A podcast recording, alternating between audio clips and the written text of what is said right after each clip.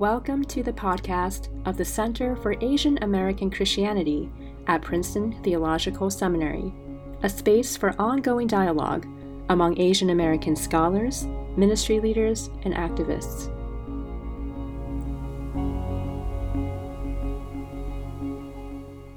Hello, everyone. My name is Dr. David Chao. I'm the director of the Center for Asian American Christianity at Princeton Theological Seminary.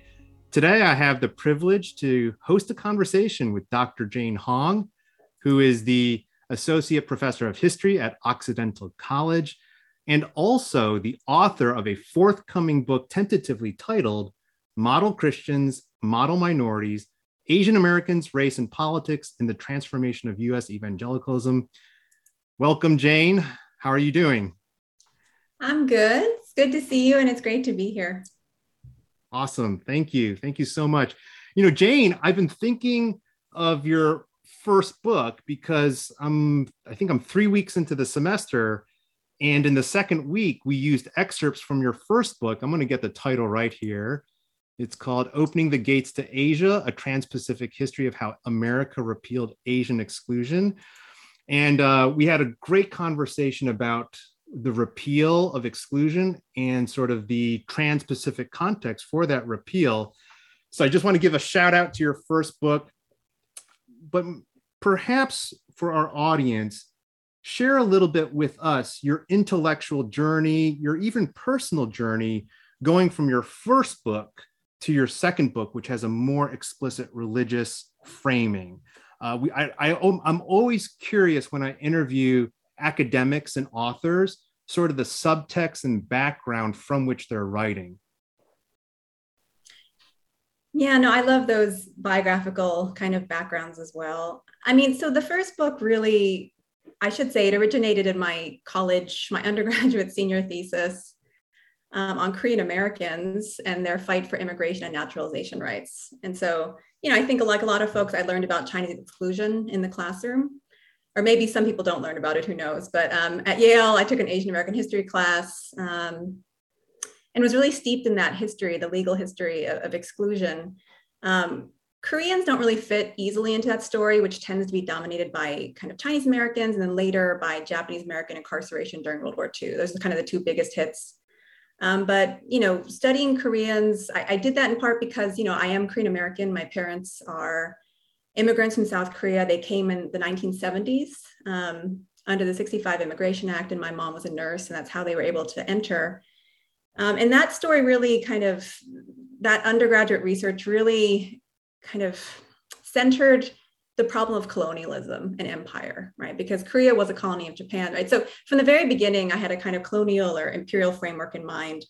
By the time I got to grad school, I thought, okay, let me just kind of pick up and continue with this research, but broaden it um, because you know we know that exclusion chinese exclusion happens we know it gets expanded to asians but then very few people have talked had talked a lot about kind of how it ended i mean we knew it, that it ended because people like my parents were able to enter the country um, but it was kind of hazy or it was very piecemeal.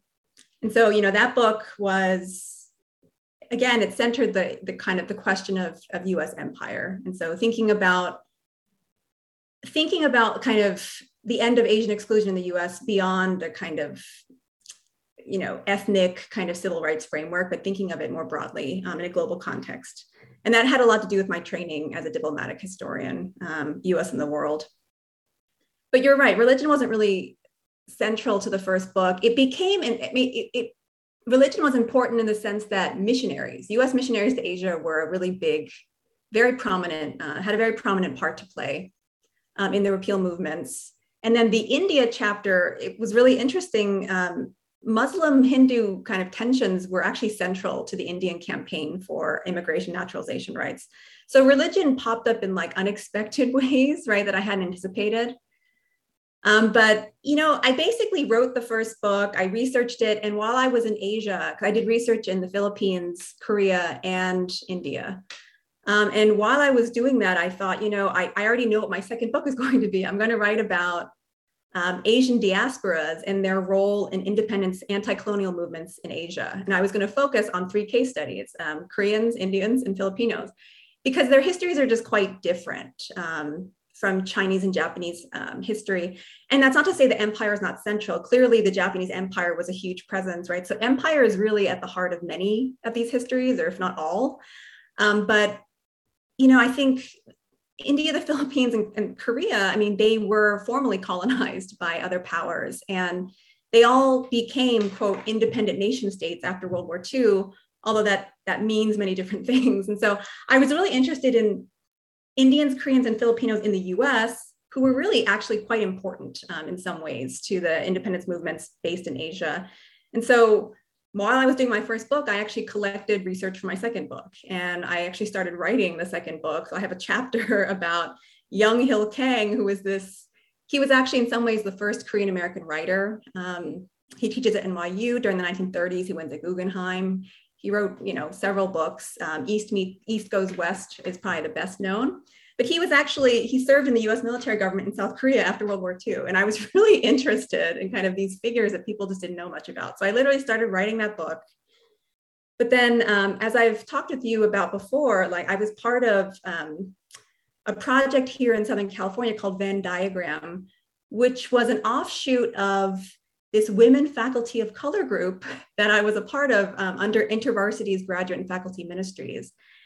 And, you know, oftentimes we would talk about, you know, it, it's, it seemed as if a lot of Christians, especially Asian American Christians, who are actually a huge presence here in Southern California, it just seemed like people didn't really know where they fit into conversations, right? Um, conversations about race, Black Lives Matter, um, abort like abortion, any number of different kind of issues, and especially when it comes to voting and kind of civic engagement, like what did it mean to be a Christian in these spaces? but then more specifically what did it mean to be an asian american christian? Because that is a different that's a very distinct um, i think positionality. And so so we started hosting these forums in january 2017 the first one was right around the inauguration of donald trump. And i think there was a lot of and, and you know i think 200 i mean it was actually a, a lot of people attended our first uh, forum and russell jeung spoke amos yong um, jessica chen feng and then i spoke and I just gave a short kind of essentially these forums, we, we asked two scholars, Asian American Christian scholars, to kind of talk about how their research, you know, engages what's happening around and, and kind of what it means to be a Christian studying these topics. And so I just gave a very brief and very, to me, rudimentary overview of the rise of the religious right in the United States and like why it is that people in like 2017 were talking about evangelicals as a political force as opposed to you know a kind of a religious um, constituency. And why is it that evangelicals were considered white evangelicals in particular to be cons- why were they considered a, an important constituency within the republican party? Because historians have been writing about these questions for a while and there's a whole body of literature about you know evangelicalism and the rise of kind of the new right the moral majority jerry falwell abortion civil rights randall balmer i mean so much has been written by historians but then people were just people just you know when i gave this really short talk i mean i realized that most people in that room like had no idea what i was talking about and like had never heard this history and yet i thought that was really sad because we're we're basically living in the product of that history and you know the, the context the political context we live in the entanglement of religion and politics, this particular version of it was really forged in the 1970s and after. And it's really a new, it's a relatively new development.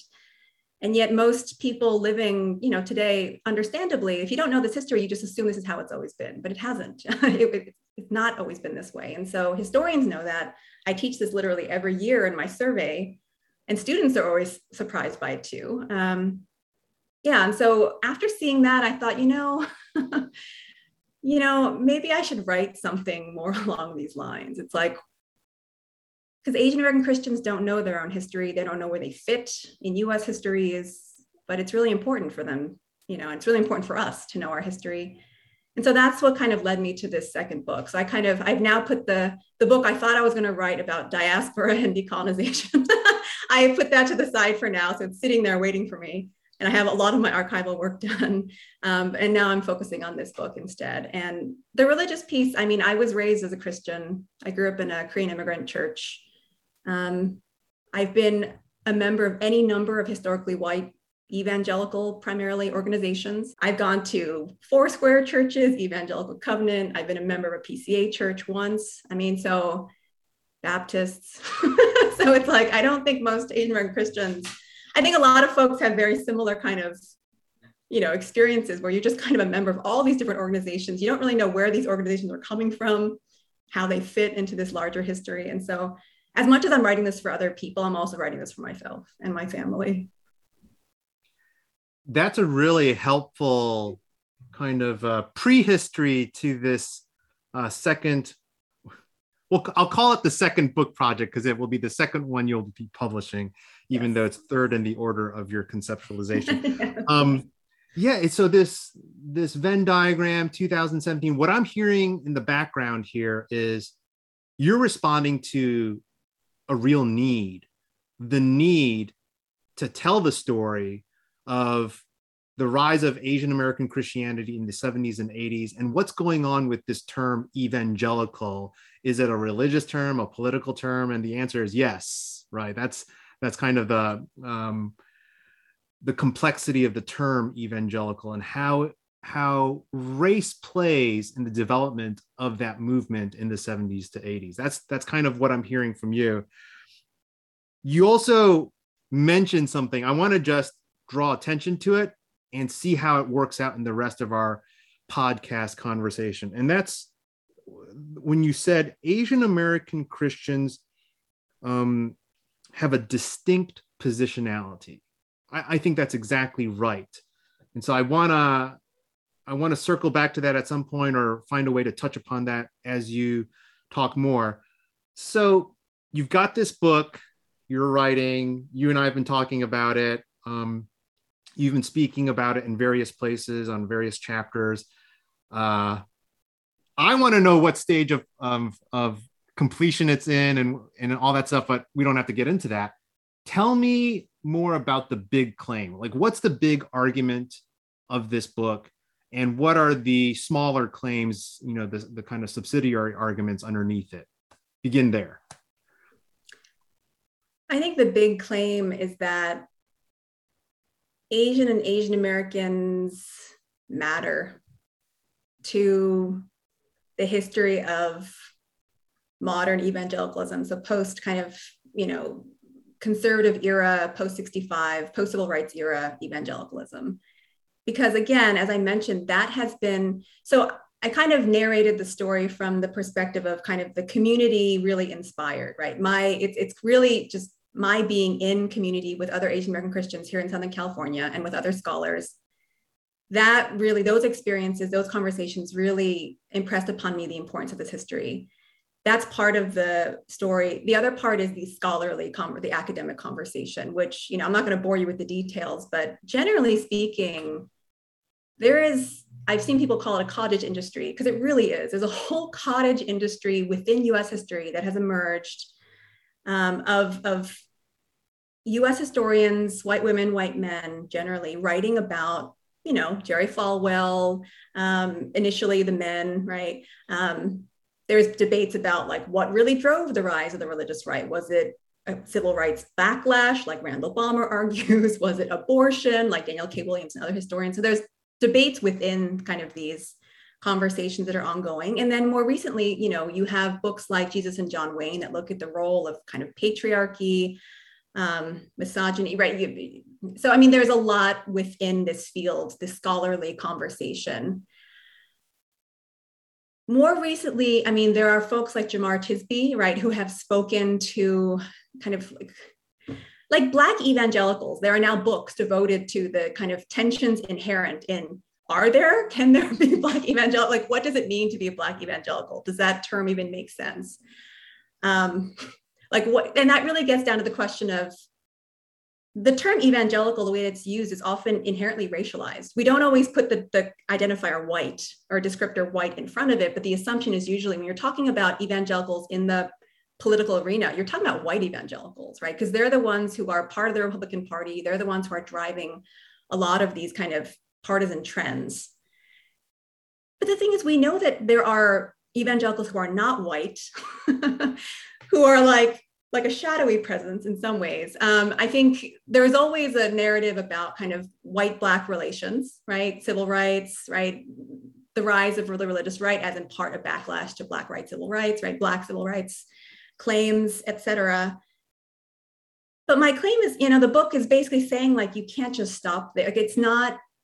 I mean, it's like all other parts of kind of U.S. history. It's like or many parts. Um, black white racial binaries really do limit how you understand history. It's also how you understand race because race is inherently i mean the way that many historians of race talk about it race is it, it's it's a relational construct. It's you know it's not just black white. It's also like where do other people of color fit into the conversation? Like how how should we understand race as relational right? That african americans asian americans latinx americans indigenous americans were all racialized in relationship with one another. This is not just about like this is a binary and people we're going to stick people into this binary like fit them in somewhere. So there's that larger kind of conceptual point but i just wanted to argue and i based on my research here i mean the last few years has been really interesting i should say. You know i think many of us have seen a number of really really well established probably the most kind of storied evangelical organizations. A number of them have appointed asian american leaders at the helm like the National Association, of Evangelicals, InterVarsity, you have seminaries that are now run by Asian Americans, the Gospel Coalition, Evangelicals for Social Action, now Christians for Social Action. There's so many, right? And so that that has also helped me in terms of making a case for why Asian Americans matter, because the, one of the questions is how do you get here, where you have like all these Asian American folks at the top organizations may like they're somewhat diverse they may or may not be right diverse but the Asian Americans at the top. And so the question is, how do you get here? So that's one way of framing things. But I mean, just generally speaking, I just, my argument is Asians and Asian Americans matter to these, to this, these histories of how race, religion, and politics are entangled because not only do you have the rise of the religious right, but you have the demographic transformation of the United States and of the electorate by the post 1965 immigration wave. And so that's how I've made this book legible in lots of ways to you know, just everyday historians. It's like thinking about this history as at the intersection of the rise of the religious right and the politicization of evangelicalism, you know, and the kind of, again, the transformation of the racial composition of America because of post 65 immigration, which is largely Asian and Latinx.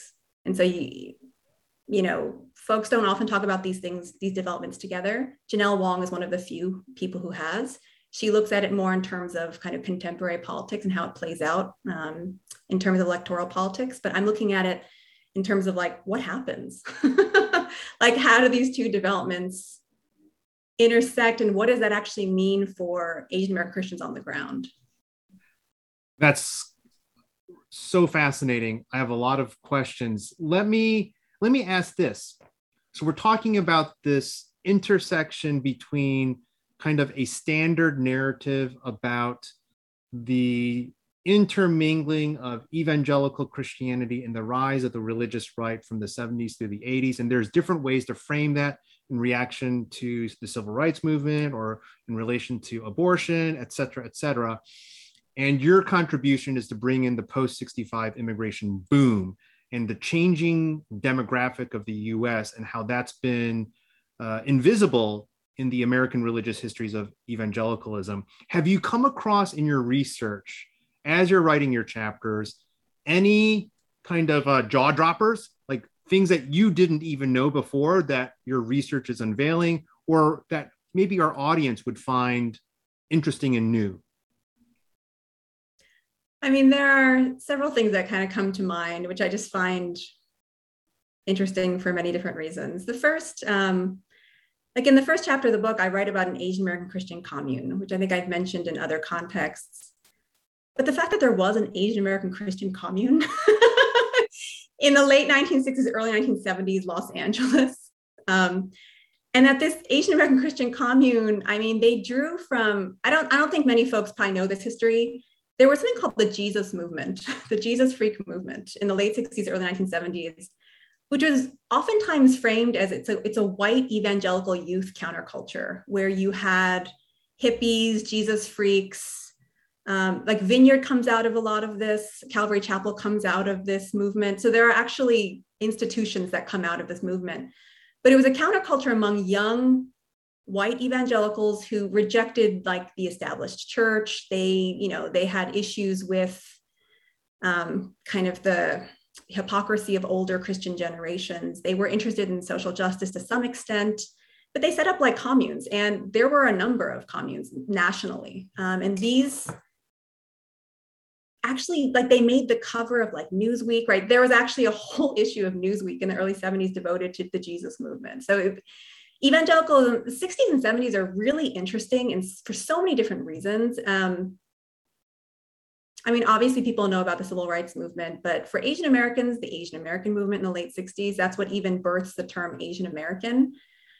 Um, and the fact that, I mean, this commune really represents, I would argue, right? It's, it's again, this, this intersection between white evangelical kind of countercultures, commune culture, and the Asian American movement. So the idea that these young Asian American evangelicals, not only are they evangelical, but they're also thinking of themselves really not just as Chinese American, Japanese American, but as Asian American. So what does it actually look like in practice? So that's one thing I'm kind of um, piecing out or one thing I'm kind of looking at that I found really interesting. I think the other is just, you know, this time period, 60s and 70s. Uh, I mean, this is one of the only moments in US history when US born Asian Americans outnumber foreign born. That never happens. It hasn't happened before World War II. It doesn't happen again after 1980. So literally, there are just a few decades after World War II where US born kind of younger Asian Americans, they're the majority. And so they have greater influence um, than ever before. That ends, that changes in large part because of the huge influx of Asian immigrants under the 65 Immigration Act. But so the late kind of this period, the, the mid century decades, they represent a really particular moment in Asian American history when, I don't know, a lot of things are possible and the other thing is, you know, during this time, and this is important too, I mean, Japanese Americans are the largest Asian American group. And I think, you know, folks might have heard of Yuri Kochiyama, right, Who, who's very famously involved um, with Black Power and Asian American uh, civil rights in New York City. You know, Yuri Kochiyama is part of a really large generation of Japanese American activists, um, some of whom are Christian, right? And they're really in many ways the driving force behind a lot of these developments I'm talking about. Chinese Americans are also an important presence, but Chinese, the Chinese population in the US really, it basically triples between 1960 and 1980. So by 1980, Chinese Americans are the largest ethnic group, um, Asian ethnic group in the United States. But before then, right, Japanese Americans are really the drivers. And so another thing that I found really interesting in these early chapters of the book is, and Helen Jin Kim and others have written about this, um, as well and blankenship right thinking about like the role that wartime incarceration like what does how does that shape japanese american politics japanese american views but specifically japanese american christianity because it does reshape japanese american christianity and so i think you know being able to tie these earlier histories that people might have heard of with these later histories i think has been really interesting i think even just thinking about Asian American Christians during this period, they're not a huge presence or they're not like a huge population. But in places like Southern California, Northern California, they actually are kind they are quite substantial and sizable. And there are these really well-established churches that I'm learning a lot about. And these are both mainline and evangelical. So um, you know, yesterday I interviewed Katie Choi Wong, who was one of the first. Um, she was a she's a Chinese American woman um, I think she worked for the American Baptist denomination, one of the first, I think she's one of their first kind of elected bishops um, in the 80s. I mean, just hearing her stories, thinking about, I guess thinking about how Chinese and Japanese American Christianity in particular, um, I guess were shaped by these early histories. The last thing I'll say, and, and, I didn't mean for my answer to focus so heavily on the earlier period, but that's partly because um, I've been thinking a lot about the earlier period, 60s and 70s. I've also just been living in California as well. I've just been so surprised by how established some of these ethnic churches already were by the 60s and 70s. I mean, Evergreen Baptist Church, many people know. Um, so Evergreen Baptist Church, you know, has a very storied history very important role after incarceration, right? Helping Japanese Americans as they were resettling in places like California. But like GEMS, Japanese Evangelical Mission Society based in Little Tokyo, GEMS, you know, it, it creates Asian American Christian Fellowship, which is a parachurch group that's active on many West Coast college campuses. But I mean, these histories, Gardena Valley Baptist Church, Chinese, you know, First Chinese Baptist Church of San Francisco. I mean, these are churches that have been around for a long time. And I, I think sometimes if you're from the East Coast like I am, or if you're not connected to these histories personally, it can be easy to forget that there really is a very long history um, of Asian American Christians in this country. I want to talk more about these um, long-standing Asian American congregations. So, and this is as I was listening to the different um, stories and cases you've you're interested in, one question that came up, which is when you interview folks or when you dig into archives, when you examine this early period, do the Asian American Christians that you're studying, do they self-identify as, oh, I'm evangelical or I'm mainline? Like, so let's say there's Evergreen, it's a Baptist church, but do they promote and, and publicly identify as Baptist? Is that really important to them? Or are they just Evergreen and they're kind of, we're a local church, we kind of, uh, we do this, we do that. Um, so be, because I'm trying to figure out how even denominations themselves have have a racial sort of background and context. And so this intersection of denominationalism with racial minorities, that's a complication. Um, that upsets the narratives. Uh, so I guess to begin with, do the folks that you're talking to self-identify in the in the historical record or in, in current interviews as evangelical or not? And how do these congregations position themselves to pre-existing white denominational systems? No, it's a great question. That's something I tackle. These are exactly questions I tackle in, in the first chapter of the book. So I've been thinking a lot about these questions um, in the past. So before the 1960s and 70s, actually before the 60s, the term mainline wasn't commonly used. And I think just even among American Christians, and that's because the mainline was just the default. so when you think about like where most people were, where, you know, which churches had the greatest membership. So that's a general kind of um, comment just to think about that growing polarization between mainline and evangelical that really does emerge in the late 60s and after where and this is really this is also interesting, and this is just a general comment about evangelical, the term.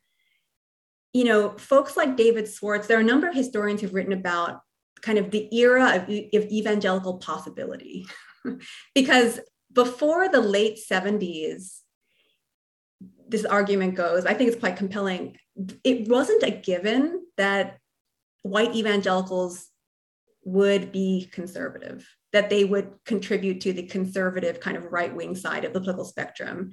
Because you know you did have this group people like ron sider jim, jim wallis of, of post american which later becomes sojourners this kind of progressive white evangelical group like there are newsweek articles about them in the early 70s predicting or anticipating that they would become a major force in American politics, or they had the possibility of becoming a major force in American politics.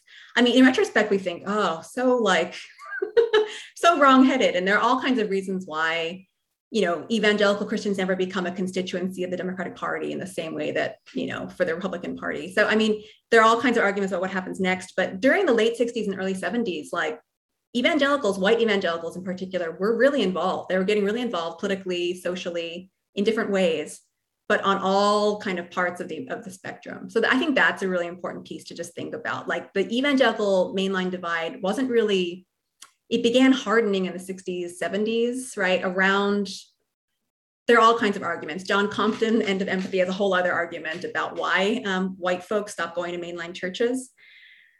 But you're right that the, the question, these denominational divisions are, they look a little different for Asian Americans because, um, and the argument I do make, and I've double checked this with a number of people, um, is that really before the 60s, ethnicity really supersedes denomination um, in terms of how Chinese American Christians operate, Japanese American Christians operate. Um, and for Japanese Americans, it's a product in some ways of the incarceration because churches were basically lumped together, ecumenicalism, right? And I think that influence continues even after World War II. For Chinese Americans, right, Christians, there aren't that many of them. So I think part of it has to do with, right, so these sharp divisions don't become, they don't really emerge more until later. There are divisions, people make them internally, but it's not kind of on a broad scale.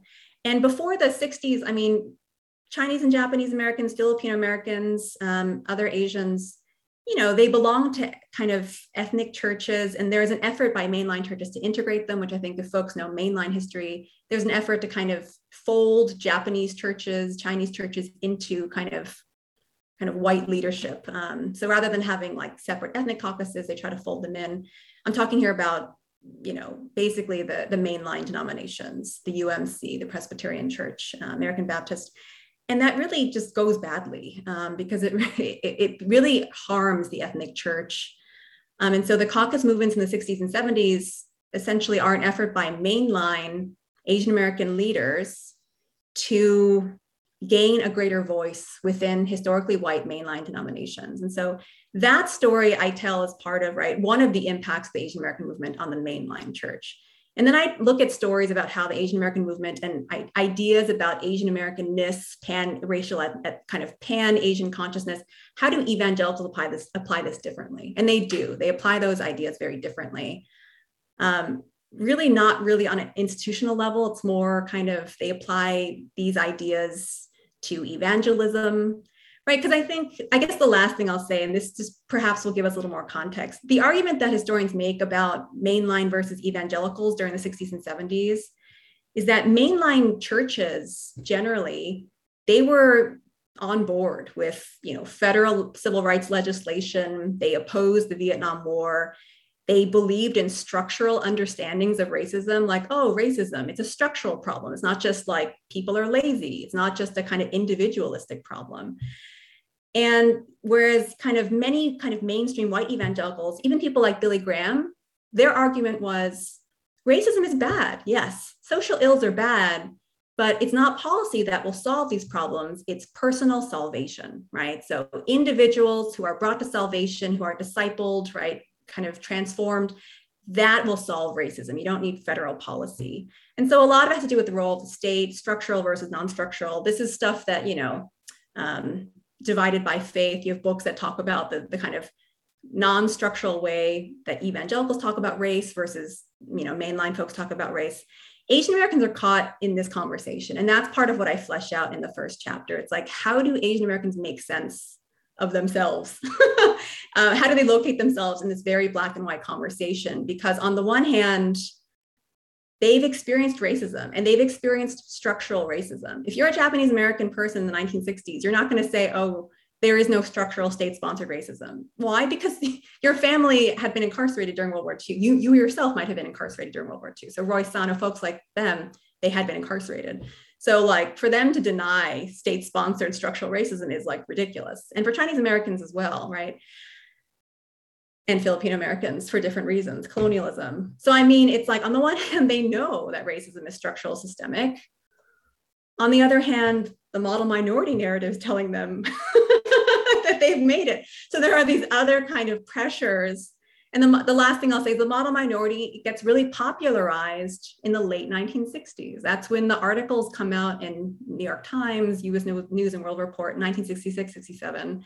So it's these so that's what makes this moment so important but also so formative. It's like it's where in a lot of these different pressures and ideas things that we still think about today i think i would argue it's when a lot of them kind of just converge right in the late 60s and 70s in this moment.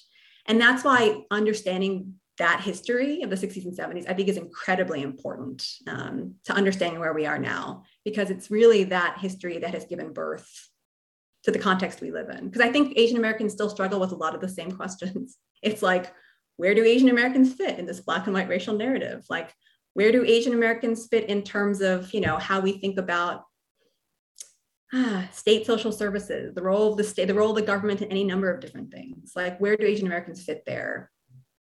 I think a lot of those questions are similar today. The comment about the model minority um, and its popularization and, and kind of, I'm, I just taught it this past week, um, yesterday actually, so it's fresh on my mind. and your comment about Billy Graham, evangelical piety, that's largely personalist, individualistic.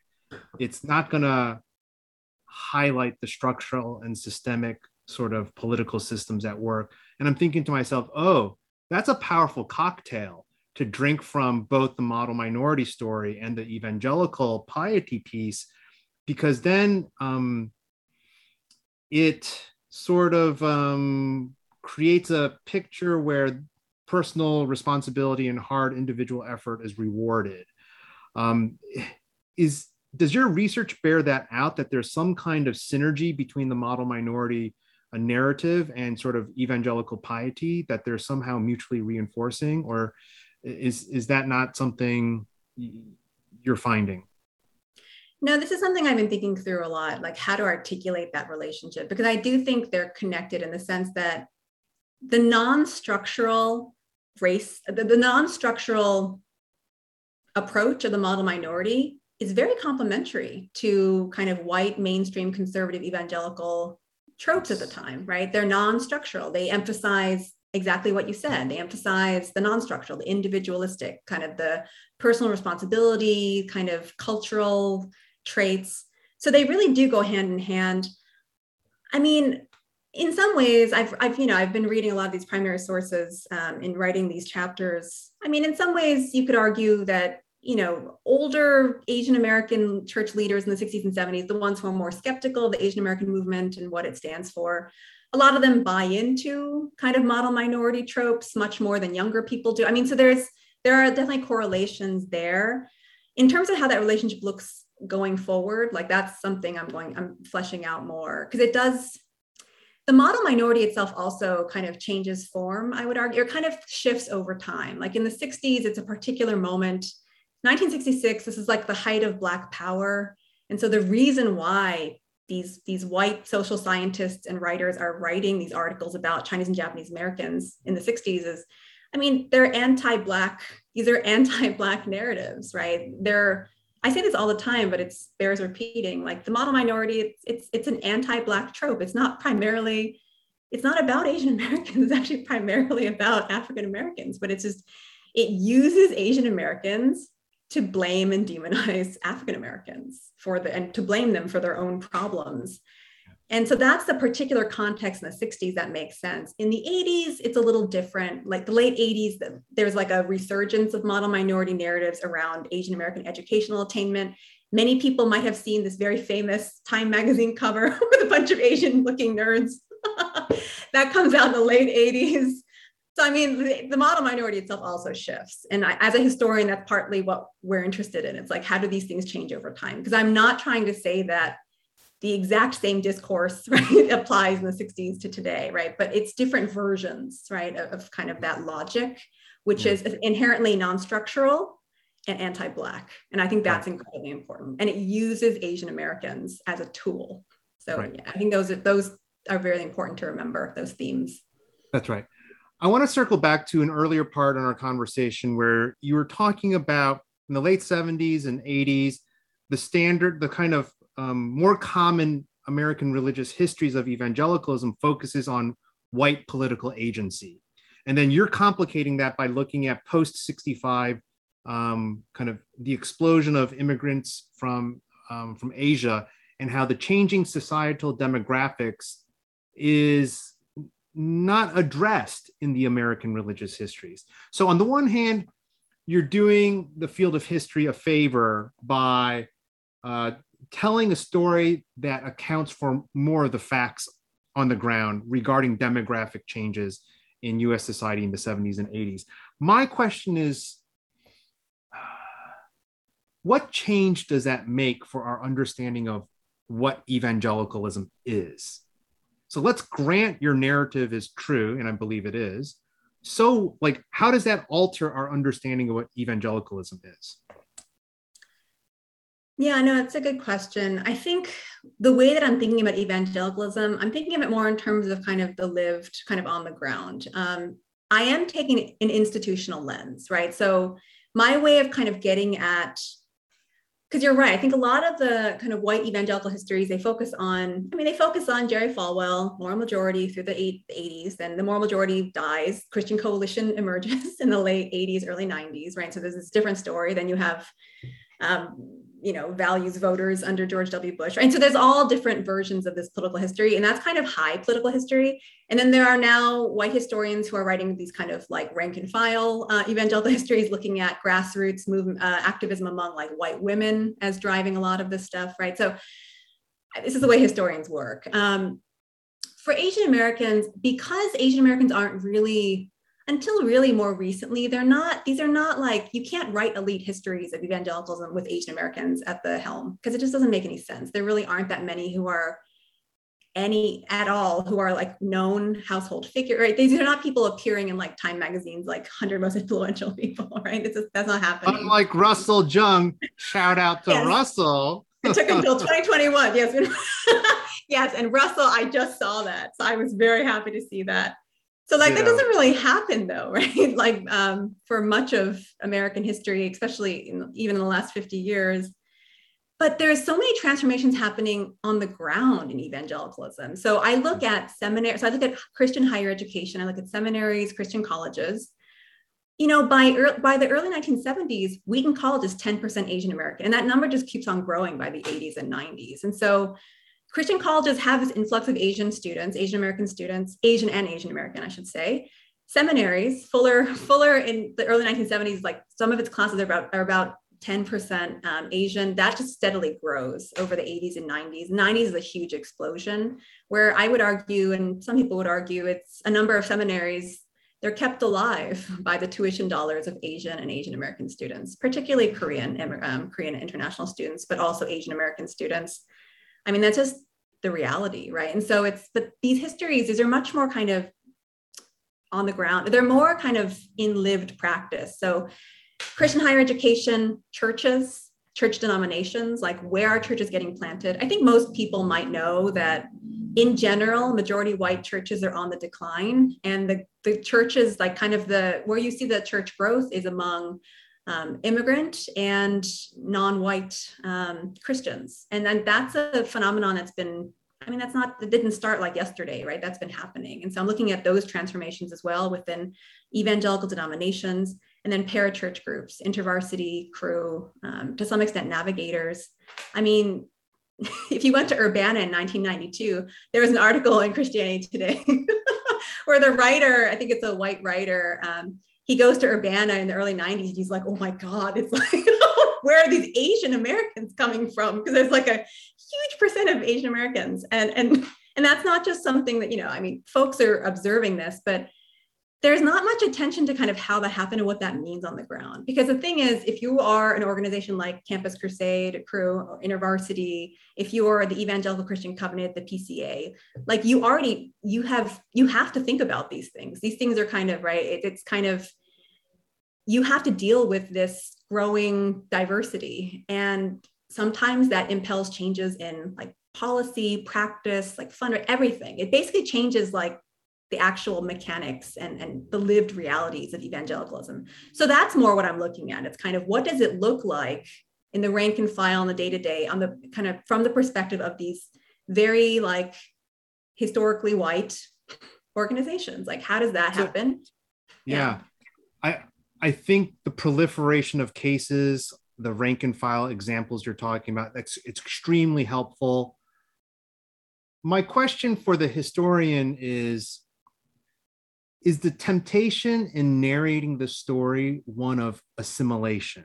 In other words, that you have these majority white organizations, then you have this explosive, uh, the doubling and tripling of Chinese Americans and Asian Americans after 65 is the story one of oh you've got um, majority white organizations absorbing uh, asian americans into them and asian americans becoming white. Is is that the story that best describes what's happening or is that something to be resisted? I don't know. I'm just curious what you think. And maybe i didn't frame it correctly so feel free to change how i'm framing it Oh no, I think I think I understand exactly what you're what you're asking, and I guess what I would say maybe this is like a cop out, but this is actually true. I'm looking at the conflict of the tension itself. It's like the negotiation. Like I don't think there is an answer, and it's still playing out. I think many folks, especially um, veterans of Cru, will have seen this open letter that came out from some of the uh, staff members and Cru about this very issue of kind of racial diversity and how to deal with race. I mean, parachurch groups, I'm, I'm, working on the chapter now about intervarsity and Cru and the creation of multi-ethnic ministries and the contests surrounding that. Because I think a lot of folks at the time, and this kind of recurs in the 1990s again, it's like, if you have ethnic, kind of ethnic specific ministries, is that like segregation? Right? It, it, right? How do you kind of it's really that question of, of a kind of it kind of gets exactly to your question. It's like kind of integration assimilation versus something else like segregation separation like how do you how do you like how do you deal if you're a historically white institution how do you deal with growing racial diversity? Like how what is the best approach? Like how will it look on the ground? What are the contests conversations surrounding these these questions and in different moments right? Because 70s 90s today different contexts in many different ways but I think that's an ever present, I mean, that's really the question, right? That I think it's still playing out. So yes, that's my answer. It's it's about the actual negotiation process itself. That's the history I'm writing. Yeah, no, that's that's super helpful. I like the way you framed it, which is it's an ongoing negotiation. And it's because there's so many complicating threads. And I think that's what's that's what I find so um interesting and novel about your research is you're complicating the narratives by by drawing upon things that you know so well which is repeal its trans-pacific context and the imperial politics that gave impetus to this influx of refugees and immigrants post 65 and they're bringing in their own political traumas political interests and their own political agency. They're surely not going to remain simply passive agents uh, kind of passively assimilating into pre-existing white organizations they they're bringing their stories. And by virtue of bringing their own particular stories which are immigrant stories they are changing the thing that they're participating in. That's that's kind of how i'm making sense of what you're saying. And the one thing i have to add because this is really important and something i think a lot about I am talking about Asian American evangelicals in conversation with white evangelicalism because I mean it's ever present, right? It's it's the it's the waters we all swim in um, if you're in these organizations. But the book is also interested in Asian American organizations created and formed by Asian Americans. Um, and so when I mention groups like GEMS, um, Asian American Christian Fellowship, Agape Fellowship, the commune I talked about earlier, I mean, there's any number of organizations EWA, I mean, that are actually created by Asian Americans for Asian Americans. So I don't want this, I don't, this is not going, I'm really trying my hardest for this not to be a history, you know, about like, let me tell you more about white evangelicalism through the lens of Asian Americans. Like, that's not at all, that's not at all what I want to do. Like, I'm really trying to think about like, how do I center Asian Americans in this history? In ways that are still relevant because obviously it's part of the bigger history of US evangelicalism because Asian Americans are also part of US history. So this is a tension I'm constantly um, navigating, but I just, I want to center Asian Americans. Yeah, that's it. Yeah. I want to center Amen. Asian Americans you know and and that i think doing that will actually allow me to say many things about many different bigger topics bigger topics but that's something i really am um, just by principle on principle something that i'm committed to. Amen sister. I remember our january 8th colloquium uh, when we had you and melissa and, and jerry and jonathan and we were talking about centering asian american identity as a research program and how this complicates kind of the established patterns of argument in our respective disciplines. That was a highly productive panel discussion and i see you cashing out the spirit of that conversation which is not you're probably operating with that spirit long before January 8th, of course, but it's it's awesome to see it materialize in this concrete project. And I am super excited about it. Before I let you go, I want to hear more about what you hope other historians would take away from your book and what ordinary Asian American Christians might take away from your book.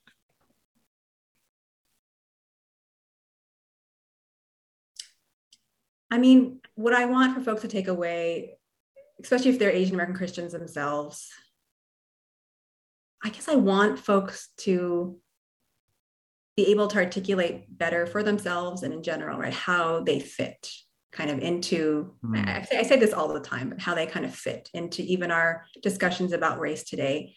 The other piece I haven't mentioned, which actually is also at the center of my book, my first book my first book had gender dimensions. Um, my first book about repeal, basically, almost all of the people who were lobbying Congress or in Congress were men. And so gender was a presence. Um, I did some gender analysis, but in general, right, gender wasn't a huge theme of my first book. But when you think about what has really shaped US Christianity evangelicalism, especially over the past half century.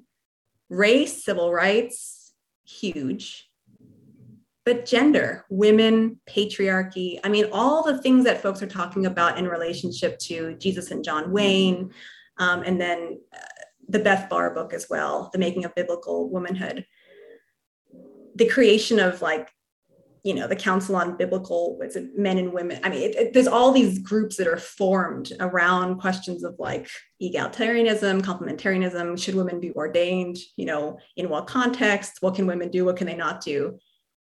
That's a huge part of i mean that's just that's fundamental to the story. And so this book especially for asian american women i also hope this actually for men and women I hope that folks recognize, I don't know, just have a greater understanding of how these kind of gender debates,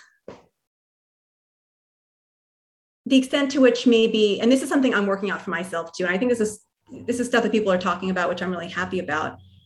It's like to what extent do these gender debates within white evangelicalism, how do they how do they kind of play out within Asian American circles? And to what extent, I mean, there's all these arguments about, you know, Asian American evangelicals have their own like Confucian past, patriarchies. I mean, there's Asian patriarchies, and that's true, there are. But at the same time, there are things that folks inherit from white evangelicalism. And how do you understand those interconnections? That's something I'm trying to figure out for myself as well through the sources. It's like, what does that actually look like at different moments?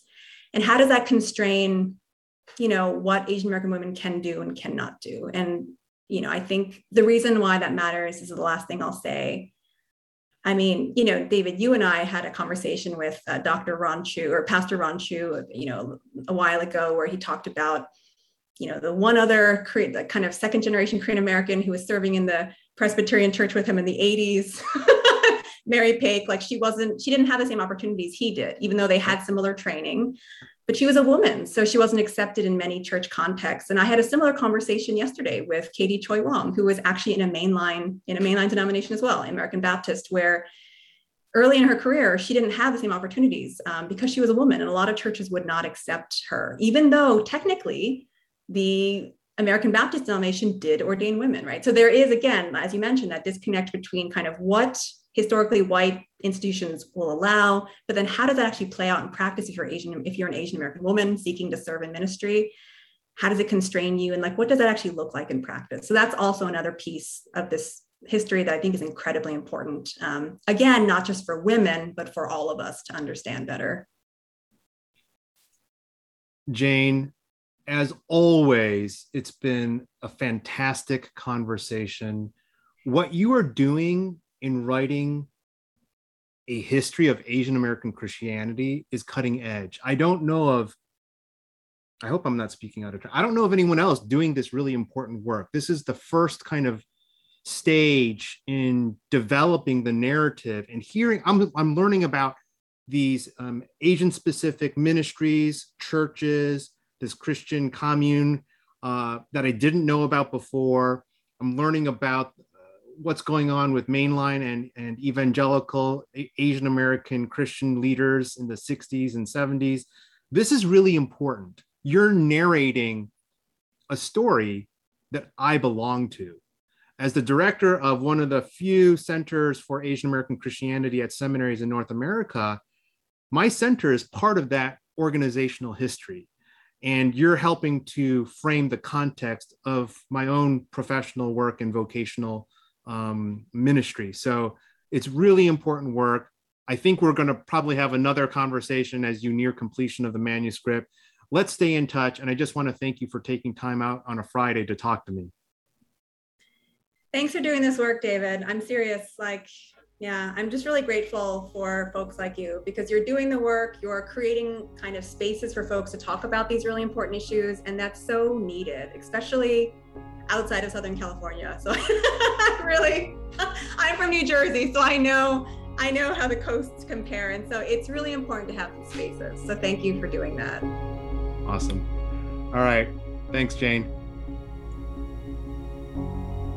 We here at the Center for Asian American Christianity at Princeton Theological Seminary invite you to join in the ongoing dialogue on Asian American faith, identity, social engagement, and ministry through our newsletter, blog, and upcoming conferences at ltiaa.com.